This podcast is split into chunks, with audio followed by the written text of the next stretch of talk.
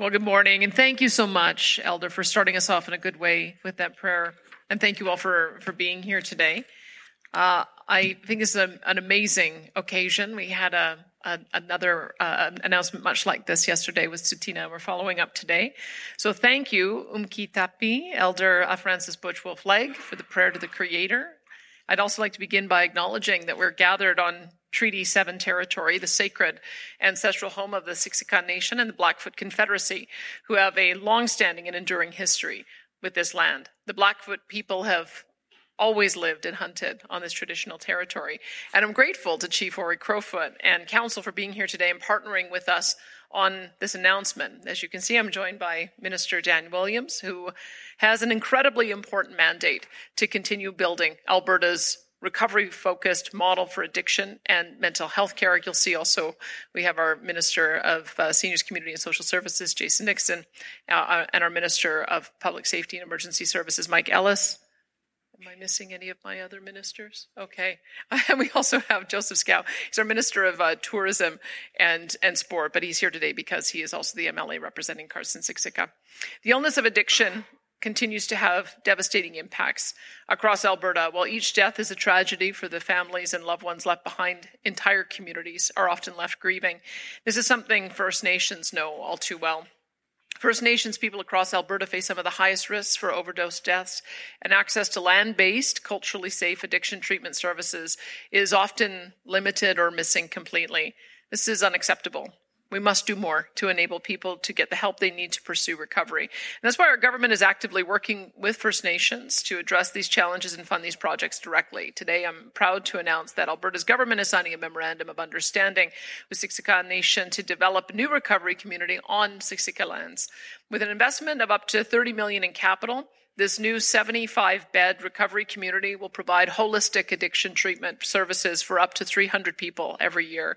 And once building is complete, Alberta's government will also fully fund the operations of the recovery community so that no person is forced to pay out of pocket for life saving care. Today's MOU marks a milestone in our government's relationship with the with Siksika Nation. Developing a recovery community with Siksika Nation and other First Nations is an important step towards increasing access to long term addiction treatment that meets the needs of First Nations. Today's announcement is the most recent example of our ongoing efforts to work side by side with First Nations. As I mentioned, yesterday we announced a recovery community to build with Tsuut'ina, and work is already underway with uh, Kainai, uh, the Blood Tribe, and uh, Enoch Cree Nation to build recovery communities on their lands. This collaboration is part of a monumental shift in the way addiction treatment is provided in Alberta, where everyone is able to get help and support that they deserve to pursue recovery. I wholeheartedly believe there is there is a better life for everyone who chooses recovery, and that recovery is possible for everyone. I look forward to working with our partners at Siksika Nation in the months ahead as this new facility takes shape. Before closing, I'd like to once again thank uh, thank Chief Crowfoot for partnering with us on this important project. Chief. Sure. Happy to. Well, thank you, Premier, for those comments, uh, and thank you again, Chief uh, and Council who are here for the work you have done leading up to this moment. Uh, this is an incredibly important moment uh, for the government of Alberta partnering with Siksika on uh, what is going to be uh, the start of the Alberta model, uh, recovery system, uh, recovery-oriented systems of care, where we are focusing on working and integrating directly with local communities. In this case, partnering with um, First Nation Siksika to to build this recovery center. So this memorandum of understanding is incredibly important for us moving forward. Before I move on, I want to thank um, Buck particularly, Councillor uh, Buck Breaker, for the work. Where is it behind me on my right? For the work he's done on the uh, Calgary Public Safety and Emergency Response Task Force. Uh, I'm going to be chairing that task force going forward. I know my colleague, uh, Minister Ellis, has already played an important part in getting us to this this place we're at today. And it's going to be partnerships like this that create success for us in our communities. Our vision in the province of Alberta is to see a place where every single Albertan has immediate access to treatment and the opportunity to pursue recovery as soon as they desire it. And so um, this is particularly the case. We see disproportionately First Nation communities are affected by the deadly disease of addiction within the province of Alberta. Uh, and it's our responsibility, I believe it's my responsibility morally, uh, for this government to step in and support immediately without waiting for the federal government to find these supports directly um, on the land, directly uh, connected to the people of Siksika to make sure that they are supported right away.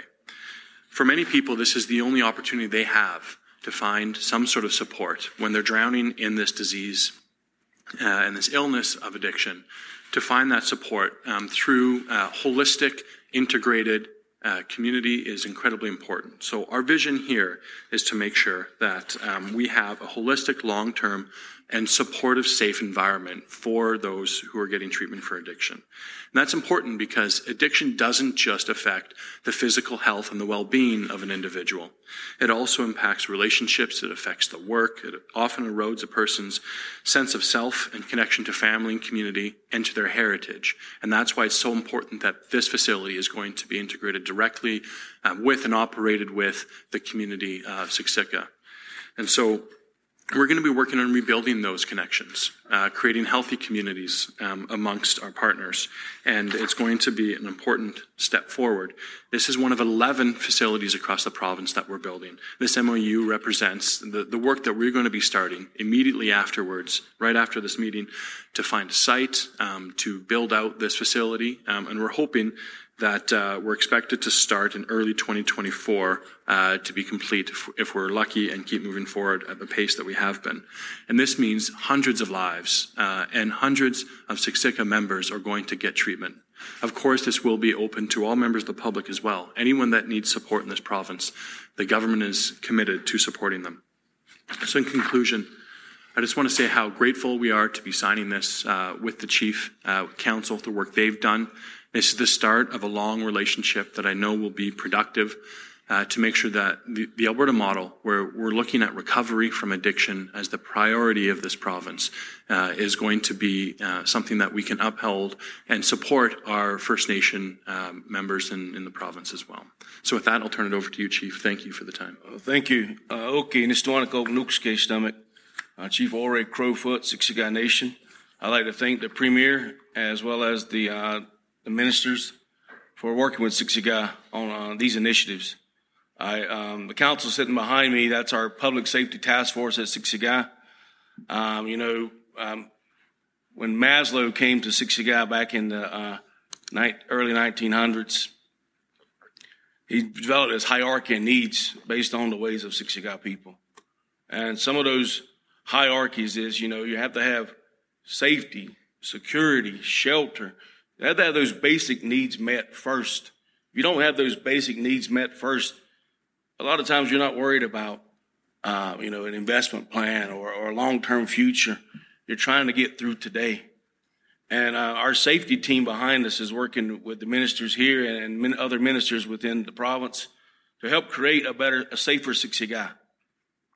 And a safer Siksika also is makes our people feel that that sense of safety a lot of times, drug use is um, is a is a side effect of of trauma that took place, or not feeling safe, or not feeling secure.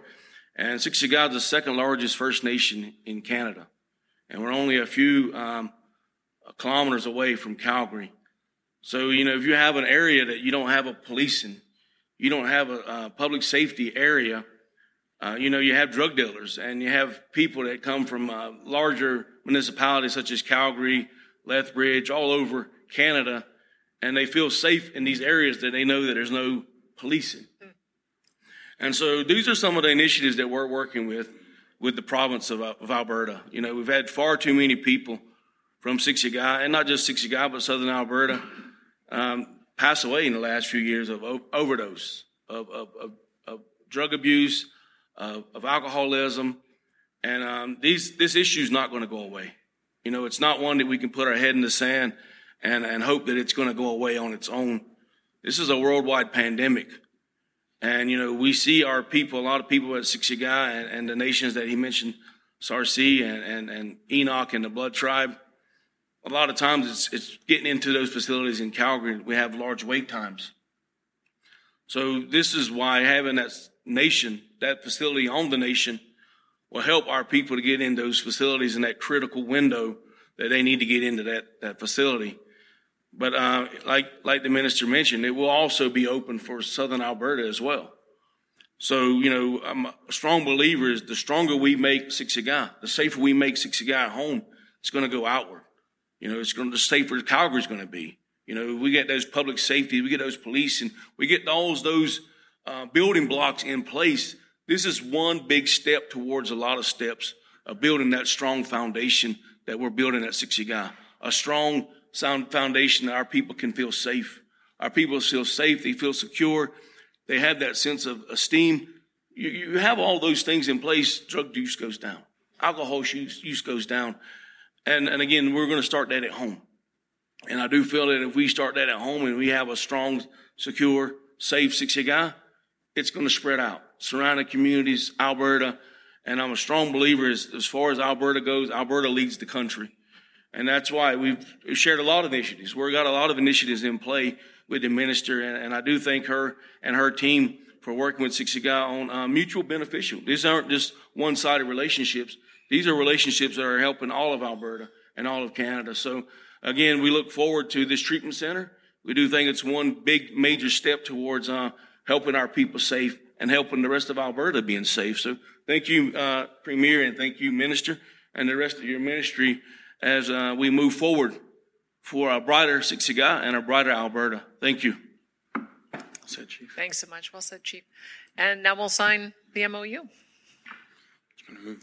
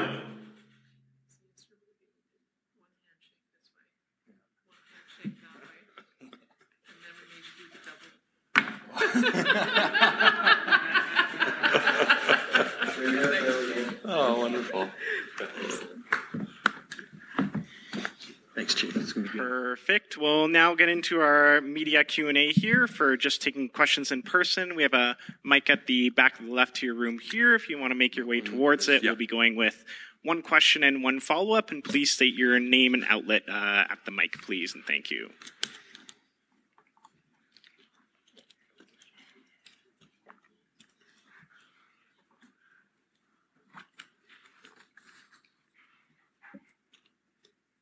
Jonathan Bradley, Western Standard.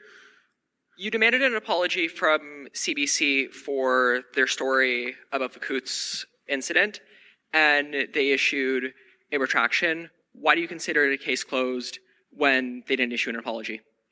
I think that they expressed regret, which I appreciated, and I'm I'm glad that they uh, acknowledged that their story was incorrect. So I do feel vindicated, and I want to make sure the that I have a good relationship with the with the media. The media has an important work to do, which is why when they make mistakes like that, they they should correct them. They should correct correct them quickly so that the public can continue to have confidence that what they're reading is true because I think what happened is a lot of other media just assumed that CBC had done its due diligence. And so a lot of media compounded the error. So I think that this is just an advi- advisory for everyone.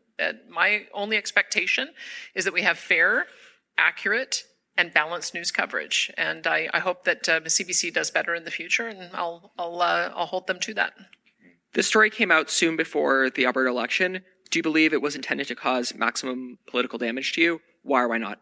Well, it uh, uh, the, the sad part was that when I, I told them that they were in error, um, they took so long to uh, to, to issue a, an apology and a correction. Um, even during the election, when it was pretty clear from the uh, investigation that uh, that uh, Marguerite Trussler had done that there was no uh, direct correspondence with my office and any Crown prosecutors. They could have chosen then to issue a correction. They chose not to. It's been five weeks post election, so I suppose it's better late than never. But uh, I think that media has to be very mindful that when they make these kinds of allegations, the story has to be fair, it has to be accurate, it has to be balanced. And when they are wrong, they need to correct quickly. Thank you. Thanks, Jonathan. And uh, we'll go to our next question at the mic here.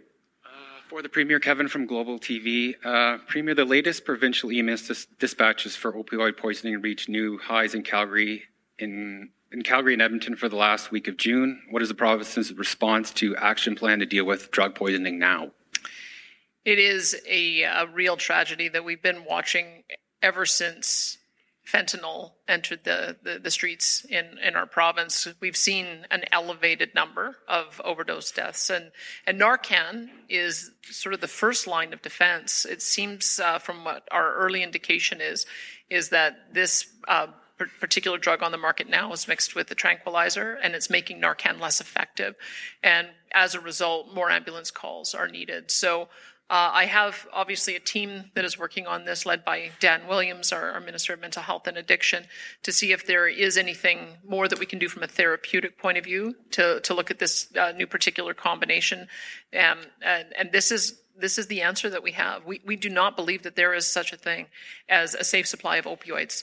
We believe that we have to make sure that we have pathways for people to get out of this terrible addiction. And we're just beginning our recovery oriented system of care. Red Deer started receiving patients in the last couple of months. I'm hopeful that with uh, the announcement today and the others that we've done, that we'll be able to get more treatment facilities faster. But we need to get people out of this uh, deadly addiction. Let me just see if um, Minister Williams wants to comment. I'll just uh, start by thanking all the emergency responders. They play an important and integrated role in our response uh, in terms of healthcare, in terms of saving lives. Uh, so, to each of them, I know I was speaking to one yesterday in Calgary who's asking us, please, can you do more to try and deal with this deadly disease of addiction? And that is the crisis. It's that deadly disease of addiction, and it's ravaging communities. We heard it this morning um, in the chief, and we hear it every day. So, uh, as the premier said, we're looking at next steps and what to do, particularly from a therapeutic perspective. Um, and on a long-term perspective, we need to get these recovery centers up and running. We need to continue down a recovery response. The Alberta model is not trying to hide away from this, this continuing growth increase of those who are addicted. And we know when someone's addicted to opioids, there are two end games, right? Tragically, there's an emergency response possibility and hopefully an, uh, an overdose that results in a life saved, um, or there's recovery.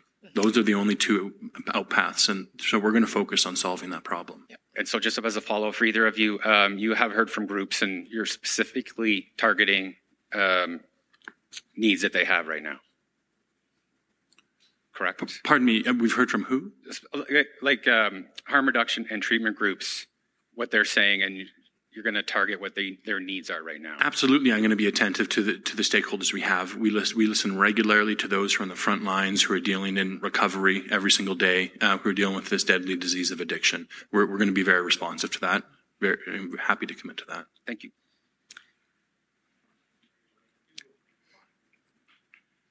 Okay. Oh. okay. Uh, Keith Driver from 80. 88.1 CJWE. Uh, my question is for Chief Crowfoot and Minister Willis. Um, can you just elaborate a little more on how these facilities with, between Alberta Health Services and Siksika Health Services are going to be expanding the partnership with this facility? Sure, I'll, I'll, start. So the partnership uh, with the memorandum of understanding is to start the construction. We're going to have to build this facility first. 75 beds. There's going to be spots for men and women, and divided proportionally according to the need that we have. Uh, and uh, that's hopefully going to get underway um, so that we can start next year. Uh, there'll be some work we need to do in advance before we can sign uh, and get it underway construction. So the operations of it afterwards are going to be integrated. We're going to work very, very closely um, with uh, their public safety team behind us to make sure that this is sensitive and holistic as a response with the First Nation itself, and it's going to be blended and it's going to be one tool in the toolbox that we'll have between the work that Alberta Health Services does, of course, a lot within that, but the entire government has lots of programming. Um, and obviously, the details and exactly how it's going to be operated are going to be things we're going to figure out through the normal procedures as we go down the road. Do you have anything you want to add to that, Chief? Yeah, I do. Um, we're not going to just throw out a handbook of everything that's that's already been in place till now. But there are things that are specific to, say, Siksika that might be uniquely different than Enoch or, or the Blood Tribe or Sarcee. And so it's incorporating those things.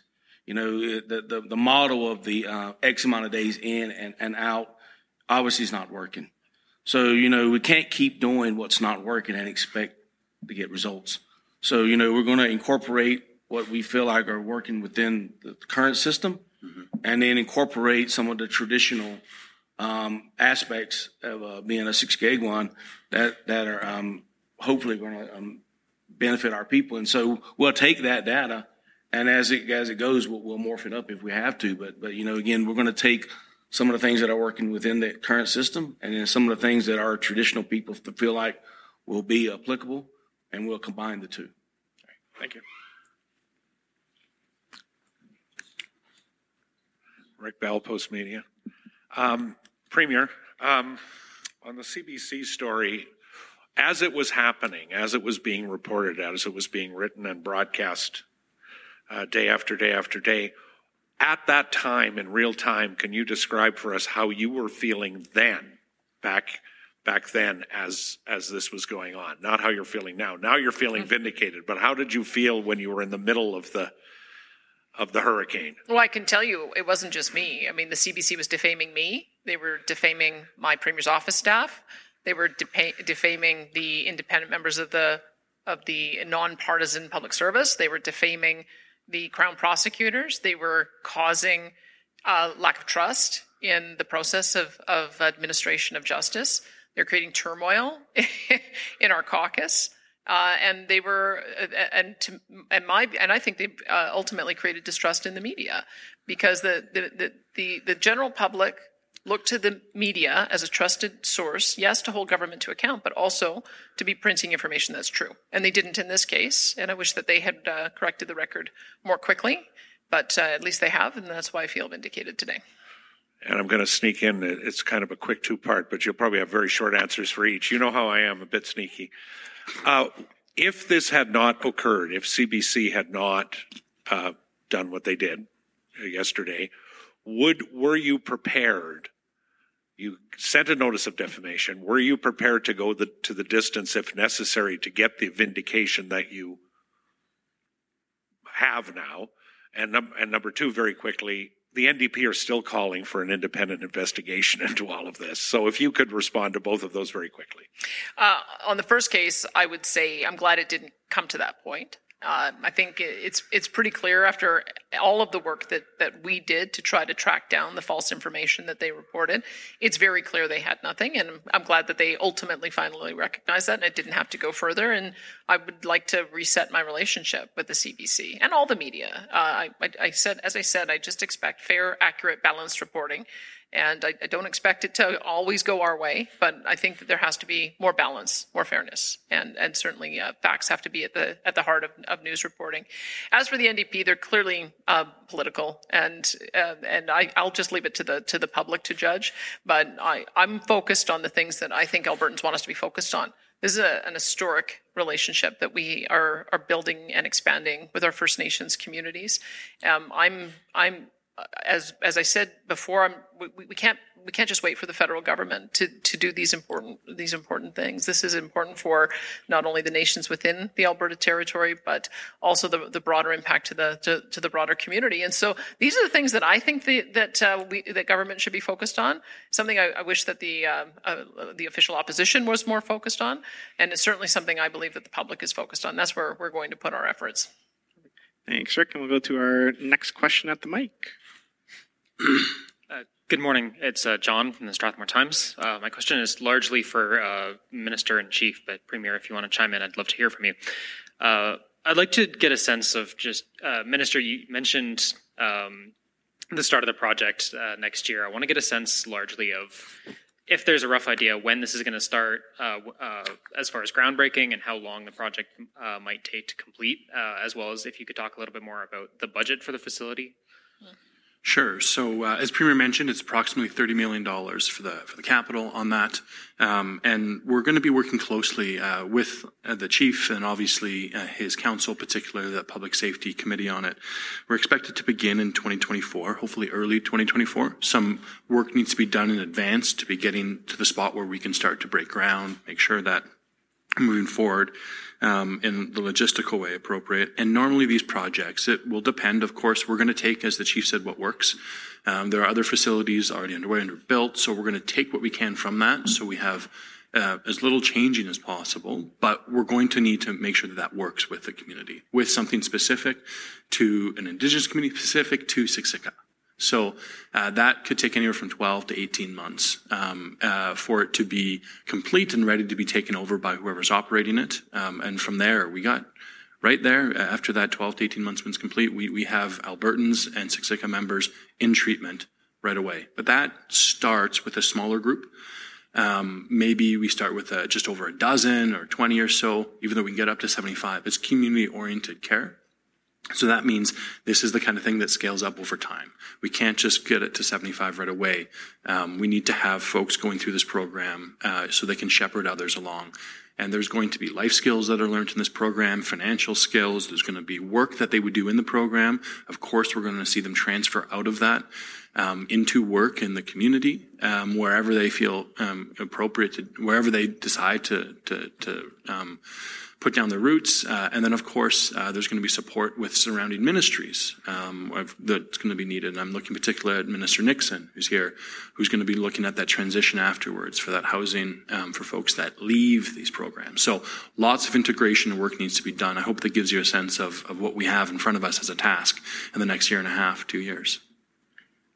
And just to add on to that, um, you know, we don't want to just put the facility anywhere. You know, like a lot of our knowledge and a lot of our training is land-based training, and so land-based knowledge. So, you know, we're we're being selective right now of where that location is going to be, uh, because again, it's not just going to be your typical 28 days in, 28 days out. There may be some sweat sweat lodges in that area. There may be some.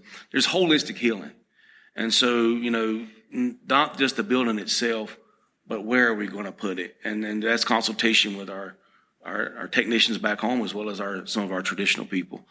But um, but at the same time, we we have people that are in needing to be in care daily, right? We have people that are passing away on a on a weekly basis, unfortunately. And so, you know, we, we can't sit on this long. So, like like the minister said, you know, we plan on having uh, groundbreaking and, and, and ribbon cutting fully be operational year and a half, two years. Mm-hmm. So a fairly quick process, I think. Yeah, I, and just because the, the chief has mentioned a couple times, I should add, we're not looking at short stays exclusively. This this model of treatment allows us to have up to a year stay, um, which is really important for that um, sustained recovery afterwards, right? And these are folks often who have gone in and out lots of other different treatments, have, have tried lots of other things.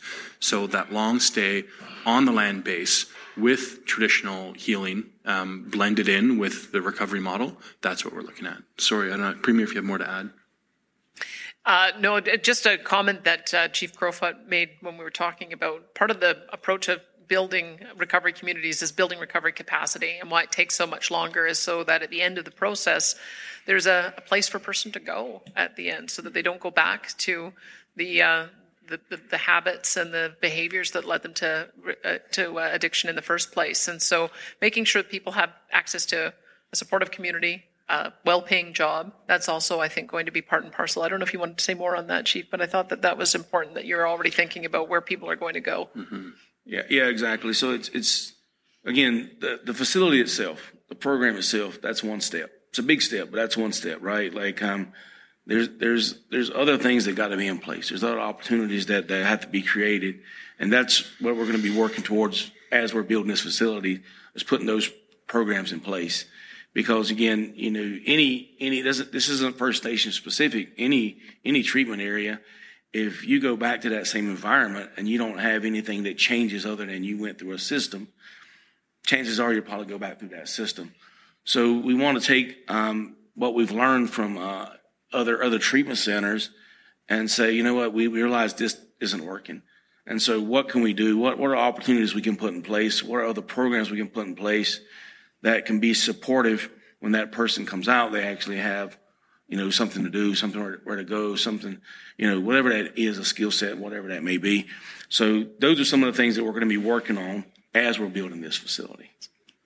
And just as a quick follow-up, uh, Chief, you mentioned uh, that you know you believe a strong Siksika makes a stronger Alberta. I'm just looking to get a sense of uh, the scale of the impact that you're hoping to see through uh, this facility uh, and through the programs, both for the nation and for wider Alberta. Uh, well, I won't go into a long story, but there's a, a story of a guy that he said, "You know what? I'm gonna." When he was young, I'm gonna change the world, right? So then he gets a little older. He says, "Man, the world's too big to change." I'm going to change just my country. You know, years go by, country. So I, am going to change just my province. Well, then I'm just going to change my town. So on his deathbed, he realizes if I would have just changed me, then I would have changed my family. I would have changed my community. I would. So that's what I'm talking about. Like I'm not worried about changing Canada or changing the world. It's too big. If we focus on what we can do at Siksika, what can we do? And so in those partnerships, okay, we're focusing on us. And as we focus on us, we've already have a track record of bringing in our surrounding communities and, you know, and, and, and Calgary and other places like that. So I, I strongly believe that the more we, we, we, we have that fix ourselves and, and get our, our, our foundation solid, um, you know, that's gonna, that's gonna bleed out. That's gonna bleed out to Calgary. That's gonna bleed out to Alberta. That's gonna bleed out to Canada. So that's kind of what I meant by that. Like, you know, I, I don't think we should, I don't think we're looking at the approach of, okay, we're going to change the world. All right, let's focus, let's focus at home. Let's fix the foundation at home. And as we fix the foundation at home, you know, that's going to spread out to our surrounding neighbors. That's going to spread out to the province. That's going to spread out to Canada. Thank you. Thanks, John. And we have time for one more question, so we'll go. And with Radio Canada uh, RDI, I guess I've got my question and my follow up in the same question. Um, part of the Alberta approach is involuntary treatment. Here we're talking about holistic approach, an approach that includes traditional way of doing things to treat addiction. So I guess my question is for both Minister Williams and Chief Crowfoot, like how do you con- reconcile the two together? And would those facility have involuntary treatment as well? And how does that approach fit with your community and the historical aspect of involuntary treatment and being put in facility without consent. Well, let me start uh, by talking about uh, the uh, proposal that we're um, exploring for having treatment orders. We, we already have that for young people, and we do also have, through the Mental Health Act, the ability to uh, order somebody who's a, at risk to themselves or others into a facility for a limited period of time in order to get the treatment that they need. There are processes in place that require a judge to to issue the order, and and that's we want to make sure that there uh, that all the legalities are followed.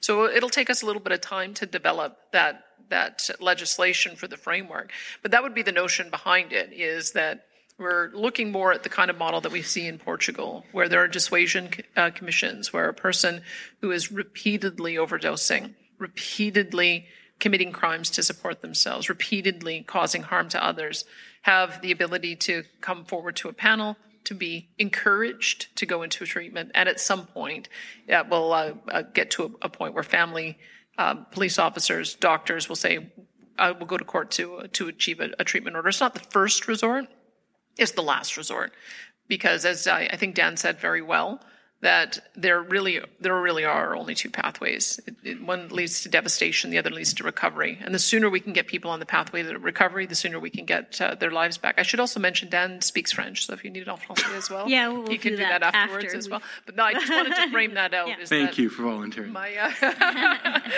well, you did. You were our, our, parliamentary secretary for Francophonie, so I wanted to make sure you got some practice in. But the um, so so our approach would be that we we I don't want anybody to think that this is a single approach. It's a recovery oriented system. It's a system by, by nature. One part of the system is making sure that people have immediate access to 211 so that they can call and get same day counseling. Making sure that there is no cost when they do get a treatment bed. That's why we removed the $40.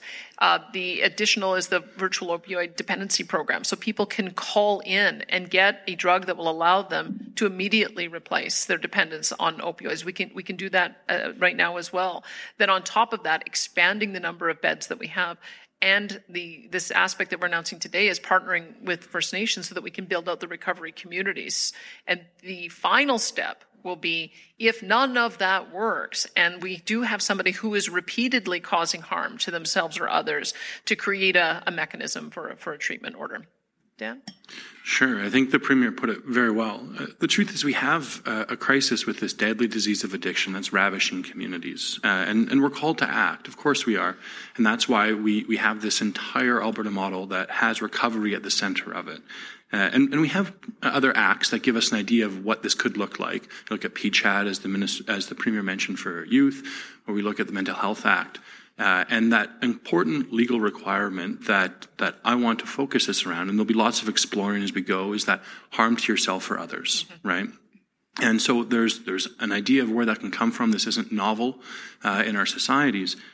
We have lots of tools in our toolbox um, to try and deal with this. A lot of it hasn't been working.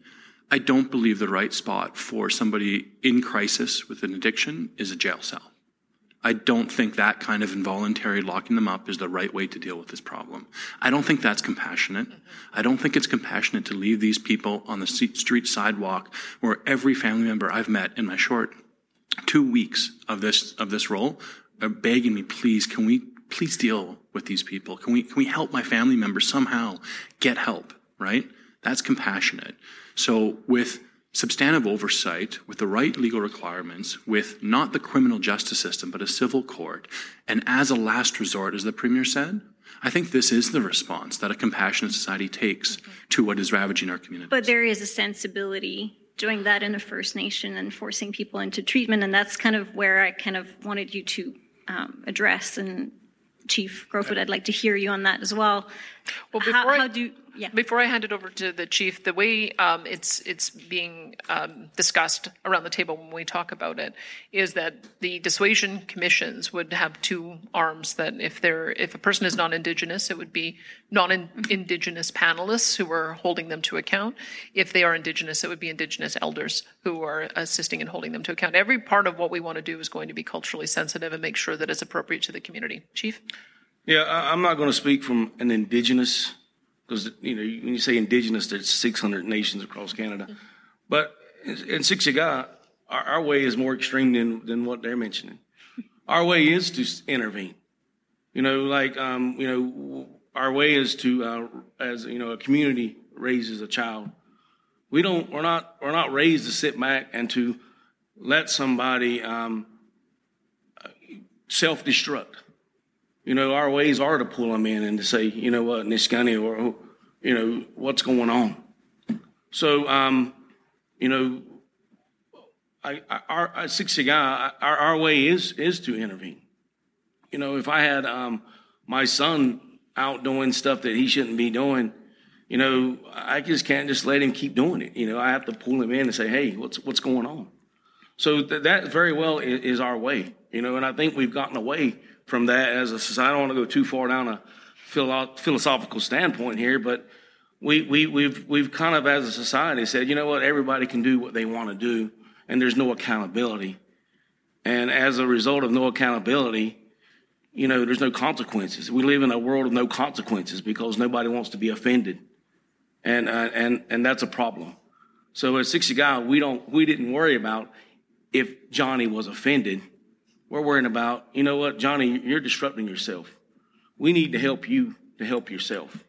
So a lot of times, you, you, when we had the uh, earlier press conference uh, right before the election, the two young ladies that stood up, they were thankful for that intervention by their family because when they're in that state of mind, that's not Johnny. That's not Susie. Their, their mind is taken over by a, a drug. And so, you know, if you're, if, if, if me as a chief or us as a council, we know somebody's, you know, suffering from that and habitually suffering from that, you know, why would we stand back and go, oh, well, that's Johnny's choice. And then we go to Johnny's funeral and go, oh, we, sh- we should have, we should have done something. So we, we want to be able to do something before we're going to funerals. You know, I would much rather visit Johnny in the rehab center than in the morgue. And, um, and so, again, I'm not going to speak for indigenous people, but for Siksika, our way is to intervene. Our way is to pull somebody in, even at the society level, and we won't get into that, but, but you know, that's the role of the elders. That's why we always include elders, because that's the teachings of the elders, is to be able to pull each one in and say, hey, you're, you're messing up. You know, as chief of Siksika in, in Blackfoot, it's which is the father. So, and Ninakes, we're the fathers of our people. So even though somebody might be years older than me, I have the role of the father of the people. So I'm supposed to grab that person and say, hey, Johnny, what's going on? So that's our role. That's, that's way is to intervene. And uh, especially if somebody that is um, having a habitual issue and um, habitual harm to themselves or to the community, we want to, again, you talk about holistic. How is that not holistic? We're trying to make the community whole. And if we have people that are individuals that are harming themselves and harming the community, why would we just sit back and go, well, that's Johnny's choice? They're not, they're not just harming them. When somebody overdoses and dies of an overdose, that person is not the only person that got harmed. Their mom, their father, their family, their best friends, their whole family, a whole community is affected by that. So for us to just sit back and go, well, that's Johnny's choice. Well, to a point, it's it, it's not. To a point, it's the communities, and it's the onus of the people to say. Hold, and so, if you go back traditionally, that's what we traditionally did. We traditionally pulled people in and said, "I see you're going down a path that, that maybe be the self-destructive. So let's help out with this." And so, this is some of the uh, the ways that that that we have at Siksika, and these are some of the programs that we're going to institute. Now, like the premier said, we're not just going to grab people off the street and just throw them in like it's jail, but you know, we have uh, programs already at Siksika, Escabimo Geeks, which was mediation and those kind of things that, so we already have some of these programs in place. So that's, that's been our way for a long time. It's always been our way to help when we see somebody going astray to try to pull that person back in. You know, you, you go, if you pull them back in right off the bat, then, then it's easier to bring them back in. But if you wait till they're way out of alignment, it's a lot harder to bring them back into alignment. So, um, and again, it's not my job. It's our job as the community. As when you talk about talk holistic, that's the whole community. The community raises the person kind of, kind of concept. And if And uh, we are running up to time, so we have time for a follow up. So I think that's where we're going to end it, unless Premier Minister want to jump in really quickly. Well, maybe you can, if you need uh, anything in French, maybe you can get Dan afterwards. Afterwards, You got it. Sure. Thanks, everyone. Perfect. Thank you. Thank you.